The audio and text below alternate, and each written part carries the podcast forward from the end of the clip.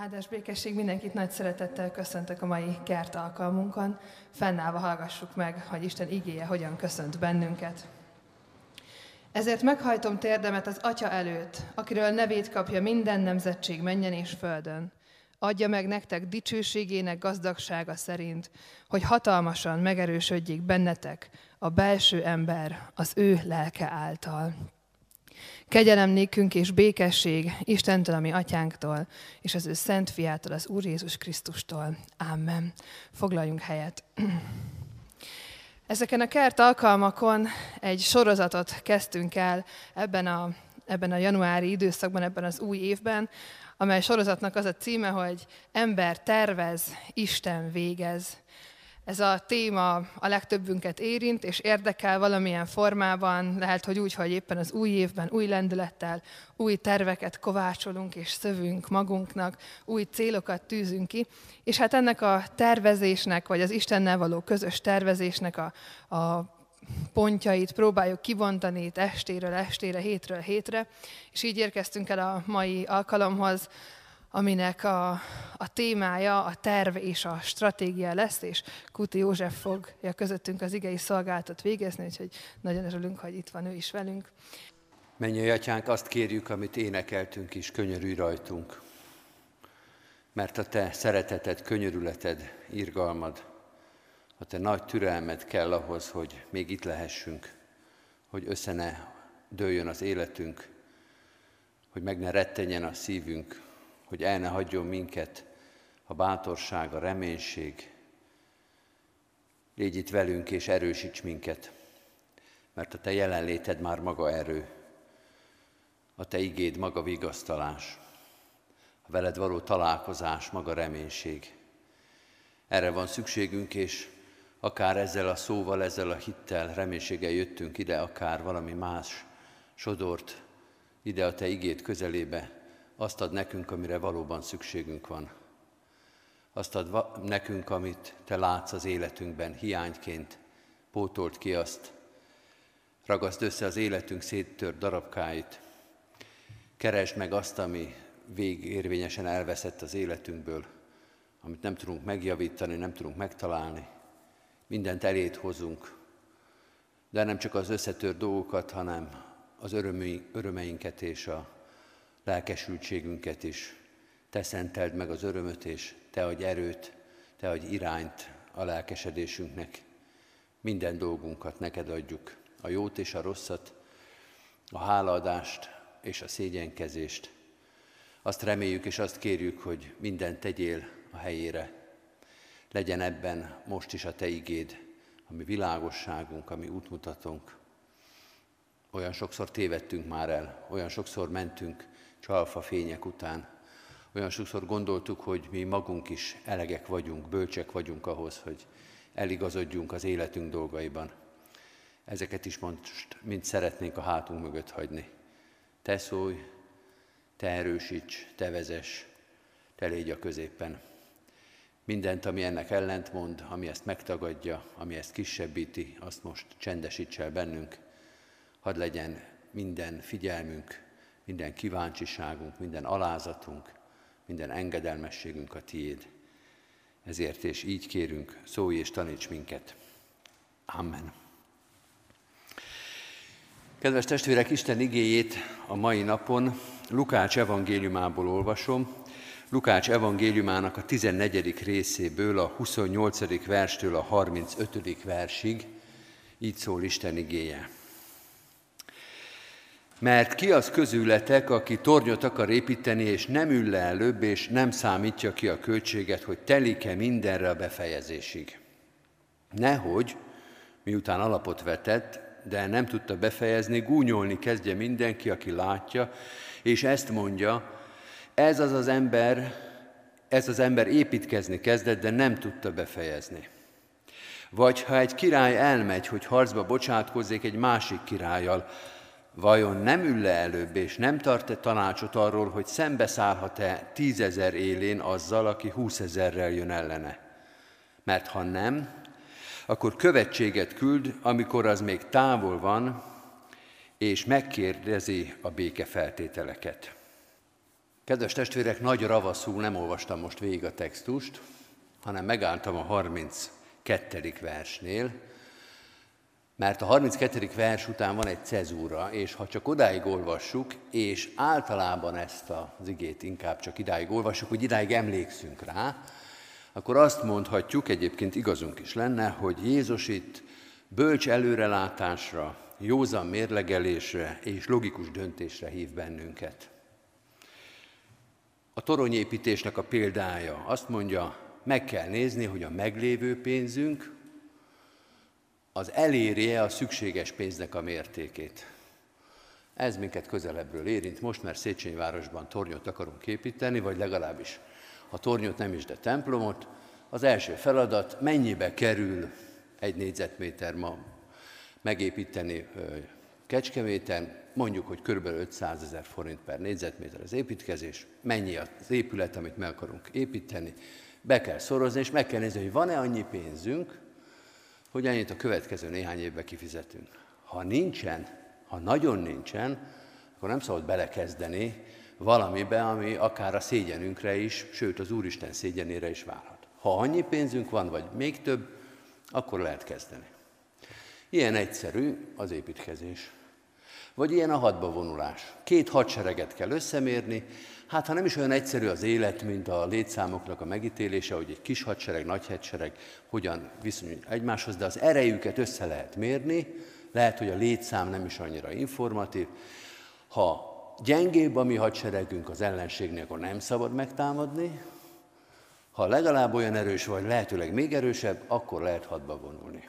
Tessék előre ezt kiszámítani, tessék józanul mérlegelni a dolgokat, összemérni a kettőt, és ennek következtében, vagy ezek után egy viszonylag egyszerű döntést meghozni, mint ahogy az általános iskolában tanultuk a relációs jeleket, merre néz az a bizonyos csőr, vagy a kacsának a csőre, erre néz, vagy arra néz, döntsetek. Kedves testvérek, ez valószínűleg Jézus Krisztusnak is megfelelő tanítás lenne, és azt is mondaná, hogy igen, ez jó, de higgyétek el, hogy nem érdemes, vagy nem szabad meg, megállni itt az ige olvasásban, mert Jézus nem erről akar beszélni. Furcsa is lenne, hogyha csak általános életvezetési tanácsokat akarna adni, mert a 32. vers után rögtön átmegy a 33-ra, és azt mondja, mert ki az közületek, aki tornyot akar építeni, és nem ül le előbb, és nem számítja ki a költséget, hogy tellik-e mindenre a befejezésig. Nehogy miután alapot vetett, de nem tudta befejezni, gúnyolni kezdje mindenki, aki látja, és ezt mondja, ez az ember építkezni kezdett, de nem tudta befejezni. Vagy ha egy király elmegy, hogy harcba bocsátkozzék egy másik királlyal, vajon nem ül le előbb, és nem tart tanácsot arról, hogy szembeszállhat-e tízezer élén azzal, aki húszezerrel jön ellene? Mert ha nem, akkor követséget küld, amikor még az távol van, és megkérdezi a békefeltételeket. Így tehát, aki közületek nem mond le minden vagyonáról, az nem lehet az én tanítványom. Most ért véget ez a két példázat ezzel a mondattal. Aki közületek nem mond le minden vagyonáról, az nem lehet az én tanítványom. Ezzel a versen rögtön kiderül, hogy nem általános előrelátásról, tervezgetésről és döntésekről van szó, hanem a tanítványságról. Ki lehet Jézus Krisztus tanítványa? És ha kétségünk lenne ebben a kérdésben, akkor olvassuk el az egész Lukás 14-et, és észre fogjuk venni, hogy ez a mondat, hogy ki lehet az én tanítványom, vagy még pontosabban, hogy az nem lehet az én tanítványom, idáig, eddig a részig háromszor szerepel, 26. és 27. versben azt olvastuk volna, ha olvastuk az egészet, ha valaki hozzám jön, de nem gyűlöli meg apját, anyját, feleségét, gyermekeit, testvéreit, sőt, még a saját lelkét is, az nem lehet az én tanítványom. Ha valaki nem hordozza a maga keresztjét és nem jön utánam, az nem lehet az én tanítványom. Ha közületek valaki nem mond le minden vanyonáról, az nem lehet az én tanítványom sokkal koncentráltabb, sokkal egyértelműbb, hogy miről beszél itt Jézus, mint sem, hogy a toronyépítés és a hadba vonulás példázatából gondolhatnánk. A tanítványságról van szó, azt mondja, dönteni kell, mérlegelni kell, De a mérleg egyik serpenyőjében, amiről én beszélek nektek, mondja Jézus, abban egyértelműen a tanítványság van. A Krisztushoz tartozás. Sőt, abban én vagyok. És az a kérdés, hogy velem szemben mi, mi van a másik serpenyőben, és amikor valami belekerül abba a másik serpenyőbe, a vagyonotok, az életetek, az egótok, a felépített valóságotok, a kapcsolataitok, ha a két serpenyőben ez van, akkor ki mellett fogtok dönteni. És Jézus példázatai azt mondják, életbe vágóan fontos, hogy Jézus Krisztus mellett tudjunk dönteni. Az ember tervez, mondja ez a sorozat, de ez a tervezés az első lépésben egy helyes, kemény, határozott döntéssel indul, Jézus Krisztus mellett kell dönteni. De kedves testvérek, ennél a nyers, egyébként igaz mondatnál azért árnyaltabb és pontosabb az, amiről Jézus beszél, és én is szeretném ezt egy kicsit most széjelebb bontani. Dönteni kell, de azt mondja Jézus ezekkel a példázatokkal, ahhoz, hogy dönteni tudjunk, ahhoz először is tisztán kell látnunk, hogy mi van a mérleg egyik serpenyőjében, és mi van a másikban. Vagyis, hogy mi az a két dolog, amit össze akarunk mérni. A példázatokban azt mondták, itt van a szükséges pénzösszeg, itt van a rendelkezésre álló pénzösszeg. Ezt a kettőt kell összehasonlítani. Ez két dolog. Egyik összeg, másik összeg. A hadba vonulásnál itt van az egyik sereg, ott van a másik sereg. Két dolog össze kell mérni. És akármennyire is furcsának vagy triviálisnak tűnik, az első dolog az, hogy ez két dolog, és a két dolog között dönteni kell. Vagyis azt mondja Jézus, hogy a Krisztus követés ott következik, a Krisztus mellett való döntés ott kezdődik el, amikor meglátjuk, hogy az életünk önmagában, ami emberi létünk, és a Krisztus követés az két dolog. Hogy önmagunkban, ahogy vagyunk, az életünk, az még nem tanítványság, az még nem Krisztus követés, az egy másik dolog, ami mellett dönteni kell. Ádámnak és Évának persze könnyű volt a teremtés idején, mert az önmagukban való létük már Isten követése volt, már Istennel való harmónia volt. De kedves testvérek, a bűneset óta mi az édentől keletre élünk. Mi háttal születtünk meg az Úristennek, és ez így önmagában még nem tanítványság, ahogy megszülettünk, ahogy élünk. És az életünkre rátekintve azt kell látnunk, hogy ez egy valóság, a kapcsolatainkkal, a vagyonunkkal, a felépített dolgainkkal, az értékeinkkel, és van egy másik dolog, a Krisztus követés, és ez két dolog, és el kell döntenünk, hogy ez maradjon, ami van, vagy az a másik, amit Jézus Krisztus megjelenített. Ez egy nehéz szembesülés azt mondani, hogy ahogy vagyok, ahogy ráeszmélek az Úristennel, az a lét, amiben vagyok, az önmagában nem elég az Istennek. Az nem elég az Isten előtt.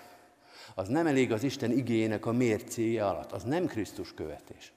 Az, hogy kedves emberek vagyunk, hogy jó fejek vagyunk, hogy szívélyesek vagyunk, ahogy a feleségem szokta mondani, hogy nem dobáljuk kővel a repülőt.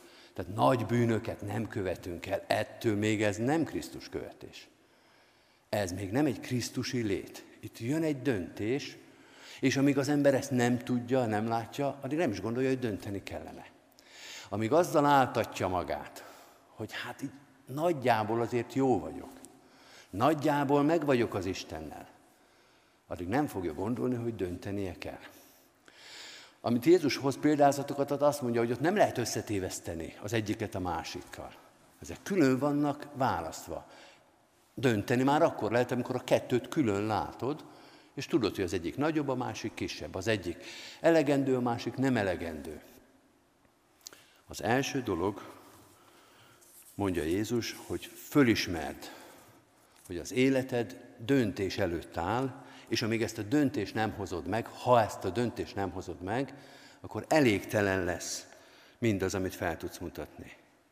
Amíg az ember azt hiszi, hogy az élete tulajdonképpen rendben van, Isten nélkül, addig soha nem fog Isten mellett dönteni. A másik dolog, amit Jézus ezekkel a példázatokkal elmond, amivel színezi egy kicsit az elején nagyon keményre, kontúrosra sikerült képet, az tulajdonképpen segít ebben a döntésben, mert azt mondja, meg kell tudni állapítani, hogy a két dolog közül, melyik az értékesebb, és melyik a kevésbé értékes. Ha már odáig eljutottunk, hogy van az Isten nélküli élet, és van az Istennel együtt való élet, hogy van az emberi létem és a Krisztus követés, akkor a következő lépés, hogy össze kell tudni hasonlítani. Össze kell tudni hasonlítani, az értéküket meg kell tudni különböztetni. A tízezer fős hadsereg és a húszezer fős hadsereg. Nem olyan bonyolult, ki kell számolni, hogy melyik a nagyobb. Mondok egy egyszerű példát. Ide teszek elétek egy tízezrest és egy húszezrest, és azt mondom, hogy választhattok. Valamelyiket elvehetitek. Azt mondja Jézus, nem olyan bonyolult. Ha mind a kettő igaznak tűnik, akkor az ember a számok alapján fog majd tudni dönteni. Ha az látszik, hogy a 20 ezeres fénymásolban van, és ráadásul nem is volt csak fekete-fehér fénymásolom, akkor is tudni fogjátok, hogy akkor a tízezer az, amellett dönteni kell. De az alap dolog az, hogy össze kell tudni hasonlítani a két dolgot, hogy a két serpenyőben mi van, és hogy mi az értékesebb. A toronyépítés és a hadba vonulás egyértelmű képeket mond. Kis hadsereg, nagy hadsereg. Kevés pénz, elég pénz. Csak hogy ha megint visszautalok a Lukás 14-re, ha végigolvassuk, akkor azt mondja ezzel a példázat sorozattal Jézus, hogy van, amikor nagyon egyértelmű. Van, amikor csak két számot, két természetes számot kell összehasonlítani. Hogy melyik a nagyobb, a 20 vagy a 10 ezer. De vannak dolgok, amikor nem olyan könnyű dönteni, amikor nem látjuk az értékeket, amikor becsaphat minket a választás. A Lukás 14-ben van egy híres példázat, az arról szól, hogy egy király, egy nagy ember vacsorára hívja meg a barátait. Egy nagy vacsora meghívásról van szó, de a barátok, a meghívottak elkezdik magukat ventegetni. Ismerik biztos a példázatot, megérkezik a meghívó, és elkezdik mondani, hogy én most vettem földet, azt meg kell néznem. A másik most vett ötig a ökröt, és azokat kell megnézni. A harmadik megnősült, őnek a feleségét kell megnézni. Tehát inkább a föld, inkább az ökör, inkább a feleség. Ezért nem tudok elmenni a meghívásra. Hirtelen az a benyomásuk támadt, hogy amiük van, amihez éppen most jutottak hozzá, az értékesebb, mint a vacsora meghívás. Mint utólag kiderült, ez egy rossz döntés volt, de meg kell értenünk, hogy akkor nem volt annyira egyértelmű, hogy egy vacsora meghívás és a friss házasság közül melyik az értékesebb. Hogy vannak helyzetek, amikor érezzük, hogy dönteni kell, hozunk is döntést, de rossz döntést hozunk, mert nem éreztük, hogy mennyit ér az egyik és mennyit a másik. Azt mondja ez a példázat, vagy Jézus ezen a példázaton keresztül azt mondja, hogy a legfontosabb az, hogy egyértelműen lássuk, hogy mi mennyit ér, ha dönteni akarunk. Már külön tudtuk őket választani, de látnunk kell, hogy melyikért többet, és melyikért kevesebbet. Azt tud Jézus Krisztus mellett dönteni, mondja ezzel a mostani példázattal Jézus, aki tisztán lát, és tudja, hogy Jézus Krisztus ér a legtöbbet. Hogy mindennél többet ér.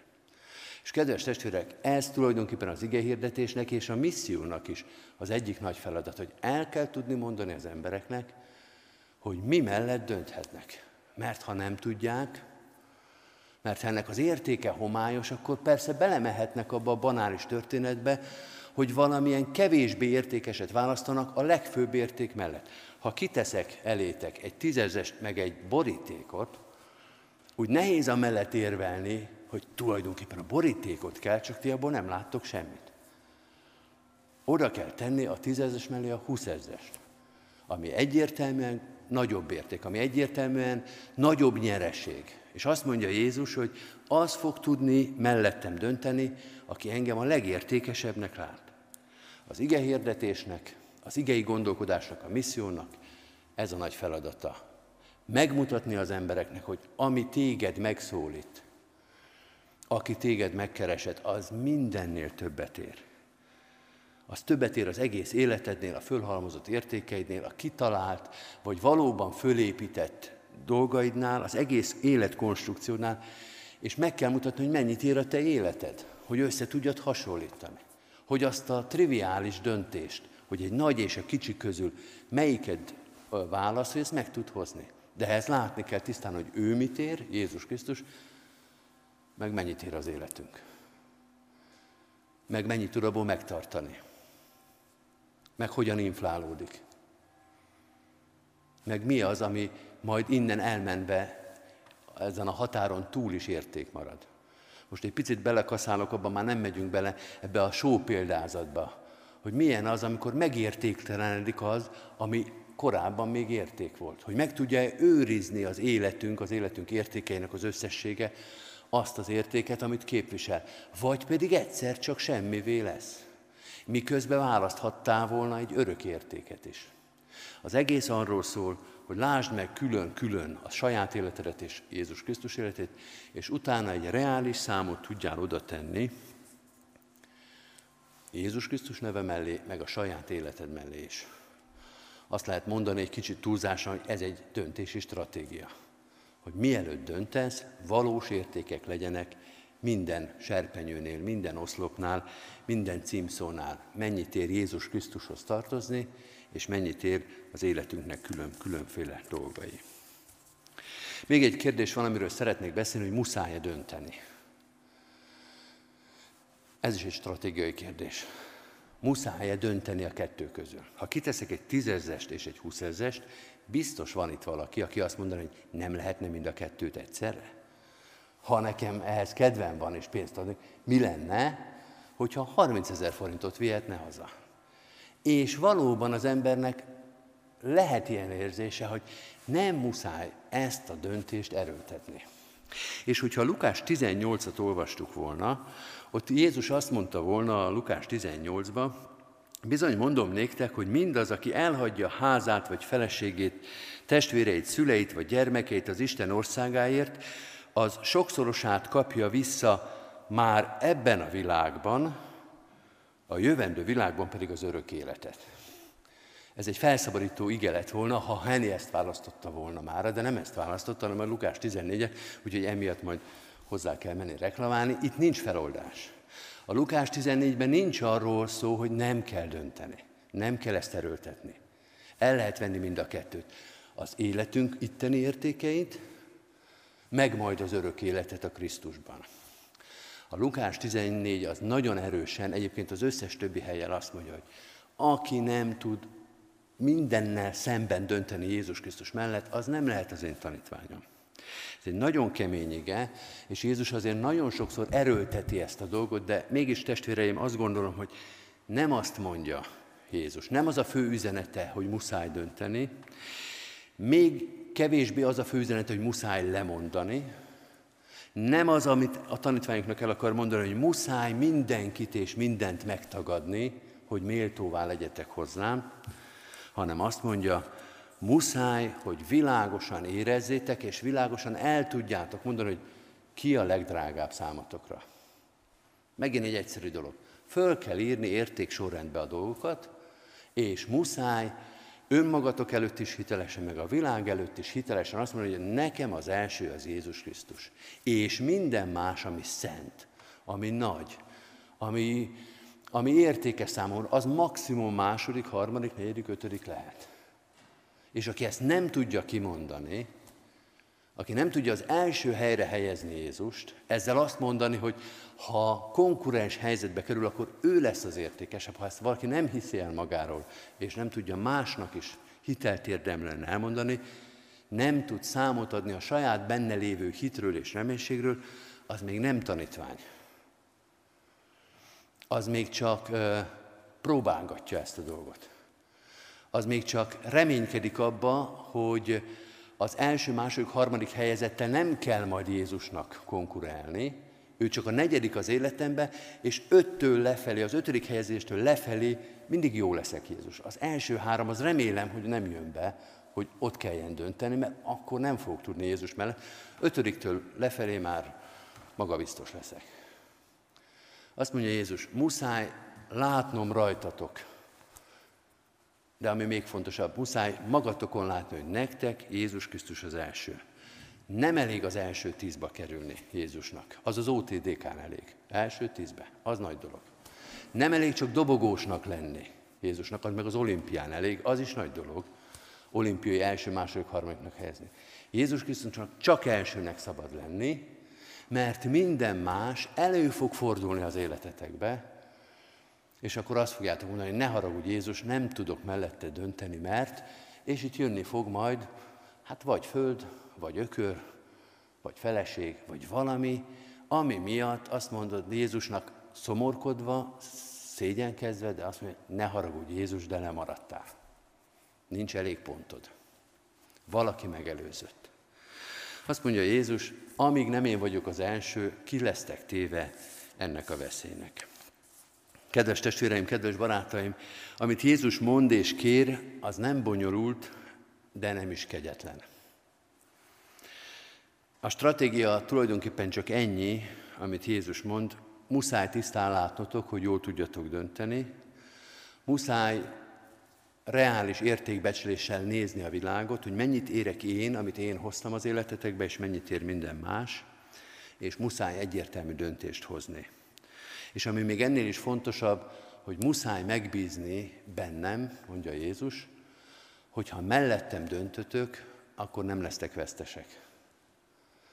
Hogy Jézus Krisztus mellett dönteni, az nem a lemondással egyenlő, a büszke, de könnyekkel küzdő lemondás, hogy erős, meg erős, meg erős, mindenről lemondottam, de győztem Jézus mellett, hanem Jézus mellett dönteni az győzelem, az gazdagodás. Pál azt mondja a római levélben, hogy akik Isten szeretik, azoknak minden javukra van. Tulajdonképpen Jézus is ezt mondja, és így jön be majd a Lukás 18 is, az a másik feszültségmentesebb ige, hogy aki Krisztus mellett tud dönteni, akinek Krisztus az első, annak minden javára van, az mindent megnyer itt a Földön is, és ráadásul, és legfőképpen ott, az Isten birodalmában. Ezzel a döntéssel, ezzel a gondolkodással, ezzel a tervezéssel és ezzel a stratégiával lát el minket Jézus, amikor a vele való közösségről gondolkodunk. Ezt jelenti az ő tanítványának lenni. Ehhez kérjük az ő áldását. Amen. Imádkozzunk. Menjél, atyánk, ami szemünk bizony sokszor gyenge, homályos, sőt, sokszor be is csukjuk. Úgy döntünk, hogy előtte nem vizsgáljuk meg az életünket, és nem becsüljük föl, mennyi mindent hoztál el az életünkbe. Segíts most ennek az igének a világosságában tisztán látni az életünk értékét, vagy értéktelenségét, és azt a mennyei gazdagságot, amit Te hoztál. Add, hogy meglássuk a döntésünk előtt, hogy ha mi értéktelennek is érezzük az életünket, ha mi sokszor úgy is érezzük, hogy az életünk az csak szemét, elértéktelenedett dolgoknak a halmaza, te értékesnek láttad azt, te eljöttél értünk, neked nem derogált életünk, érettünk az egész életedet odaadni. Te feláldoztad magadat, feláldoztad a hatalmadat, az isteni gazdagságodat azért, hogy a mi életünk megmaradjon. Urunk, ez adjon nekünk bíztatást és reménységet, hogyha senki más nem, de Te értéket láttál az életünkben.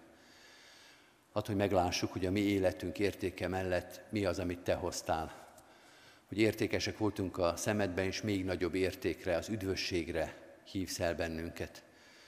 Add, hogy ezek az örömhírek, ezek a biztatások, ezek a reménységek adjanak a szívünkben erőt, hogy melletted döntsünk, hogy soha nem akarsz minket megszegényíteni, soha nem azért szólítasz minket, hogy az életünkből kivágd a fontos dolgokat, soha nem azért hívsz a te közeledbe, hogy más területen vesztesnek, megalázottnak érezzük magunkat, hogy aki melletted dönt, az mindent megnyer, hogy aki hozzád köti az életét, aki rád építi az életét, az végtelenül gazdag lesz, már itt ebben a földi valóságban és utána is, hogy veled együtt lenni, az mérhetetlen gazdagság, öröm és háladás. Köszönjük, Urunk, hogy ez már itt ebben a földi valóságban igaz lehet, pedig ebben a földi valóságban annyi minden fájdalom, szomorúság, szorongás, félelem van. Ezelőtt a háttér előtt is mutasd meg, mit jelent hozzá tartozni. Hadd tudjunk jó szívvel, tiszta lelkiismerettel, erős akarattal melletted dönteni. És ha tudjunk erre másokat is bíztatni, erre hívni, megmutatni, hogy mit ér az emberi élet Krisztus nélkül, de mire hívott el minket a te szereteted és kegyelmed, mit ajánlasz nekünk, mit teszel a mérlegünk serpenyőjébe. Urunk, ad, hogy a gyülekezetünknek minden szolgálata erős legyen abban, hogy meghirdesse ezt a reménységet a világban. Most különösen is nagy szükségünk van erre, mert sok bizonytalanság, homály, reménytelenség van körülöttünk. Nem csak a betegség miatt, de abban is, hanem az életünk általános homája, kaotikus volt a mindaz, ami körülvesz ebben a világban. Mindez, Urunk, sokszor elrémíti a szívünket. Segíts nekünk ebben tisztán látni azt, amit mi képviselünk, és azt, amit Te hoztál. Így ezzel a hittel és reménységgel kérünk, erősíts minket minden helyzetben, a helyes döntés mellett, a melletted való döntésre erősíts minket, és hogy ebbe ki tudjunk tartani. Arra is kérünk, Urunk, hogy amikor másokat ebben segíteni kell, Te adj szavakat a szánkba, mert nem az életpéldánk és nem a mi bölcsességünk az, amely hozzád vezethet, hanem a Te ígérést, a Te lelked. Add ezt nekünk, hogy valóban hirdethessük a Te evangéliumodat. Így könyörgünk a gyülekezetünkért és annak minden tagjáért. Most különösen is ebben az időszakban a betegeinkért, a kórházban lévőkért. Könyörgünk azokért, akik a betegség terhét hordozzák, nem csak úgy, mint betegek, nem csak úgy, mint megrettent vagy elbizonytalanult lelkek, hanem úgy is, mint orvosok, ápolók, mások terhét hordozók. Urunk, közösen kiáltunk hozzád, légy irgalmas, oltalmazó Urunk. Add, hogy legyen erőnk ennek a betegségnek minden terhét elhordozni, akkor is, hogyha ez a legnehezebb, a legszorongatóbb érzéseket hozza ránk. Így imádkozunk most kórházban lévő testvérünkért, testvéreinkért. Imádkozunk azokért, akik magányosan elzárva élnek, akik nélkülözik a társaságot, a közösséget, szeretteik közelségét. Hiszük, Urunk, hogy a Te jelenléted mindent pótolhat. Most sokszor erre van szükségünk és lehetőségünk. Te add meg nekünk azt, amit egymásnak nem tudunk. Könyörgünk a városunkért, magyar népünkért, imádkozunk a körülöttünk élő népekért és az egész emberiségért. Urunk, mindannyiunknak ugyanarra van szüksége, a Te igédre, oltalmadra és szeretetedre, Jézus Krisztus kegyelmére. Így teljesíts be rajtunk a Te szeretetedet, a Te irgalmadat. Amen. Egy rövid csendes percbe vigyük most Isten elé imádságainkat.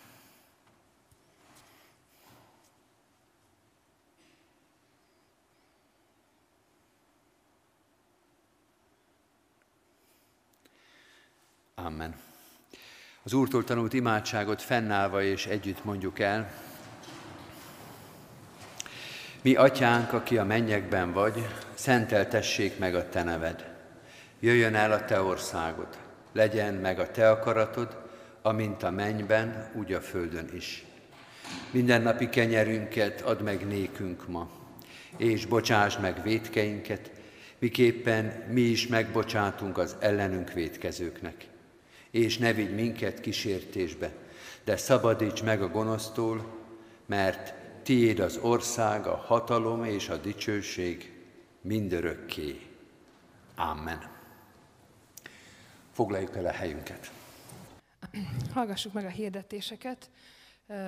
Nagyon rövid lesz de nagyon közeli eseményeket szeretnék kiemelni. Jövő héten ugyanis ökumenikus imahetet fogunk tartani itt a református templomban, és hát egy ismerősöm mostanában azt mondta, hogy ezekben az időkben ez egyetlen program, hogy templomba el tudunk jönni vasárnap, és ez egy jó hír a jövő hétre, mert így minden nap lesz programunk mert minden nap várunk itt mindenkit nagy szeretettel erre az ökumenikus ima hétre.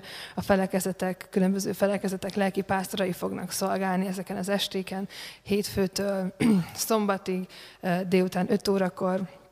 Úgyhogy jöjjünk el, főleg akkor, hogyha mondjuk unatkozunk otthon, vagy szívesen elmennénk valahova. Ez szerintem az egyik legjobb program, amit most tehetünk, hogy eljövünk a gyülekezetbe, a templomba, Isten igét hallgatni. És külön ifis programként hirdetem, hogy ugyanennek a hétnek a zárásaképpen a jövő heti ilyen kert alkalom is ökumenikus ifis kert lesz, és különböző felekezetek ifiseiből is jönnek egy páran, és az alkalman is több felekezetből fognak szolgálni közöttünk, és utána pedig az ifisekkel itt maradunk, és a megfelelő távolságtartásban fogunk egy kicsit beszélgetni és játszani. Ez egy az, az Isten tisztelet után körülbelül egy órás alkalom lesz, úgyhogy erre is szeretettel várunk minden fiatalt, aki ifisnek érzi magát.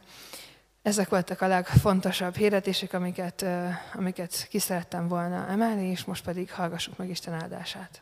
Fennállva fogadjuk Isten áldását. Isten áldását Péter apostol első leveléből olvasom.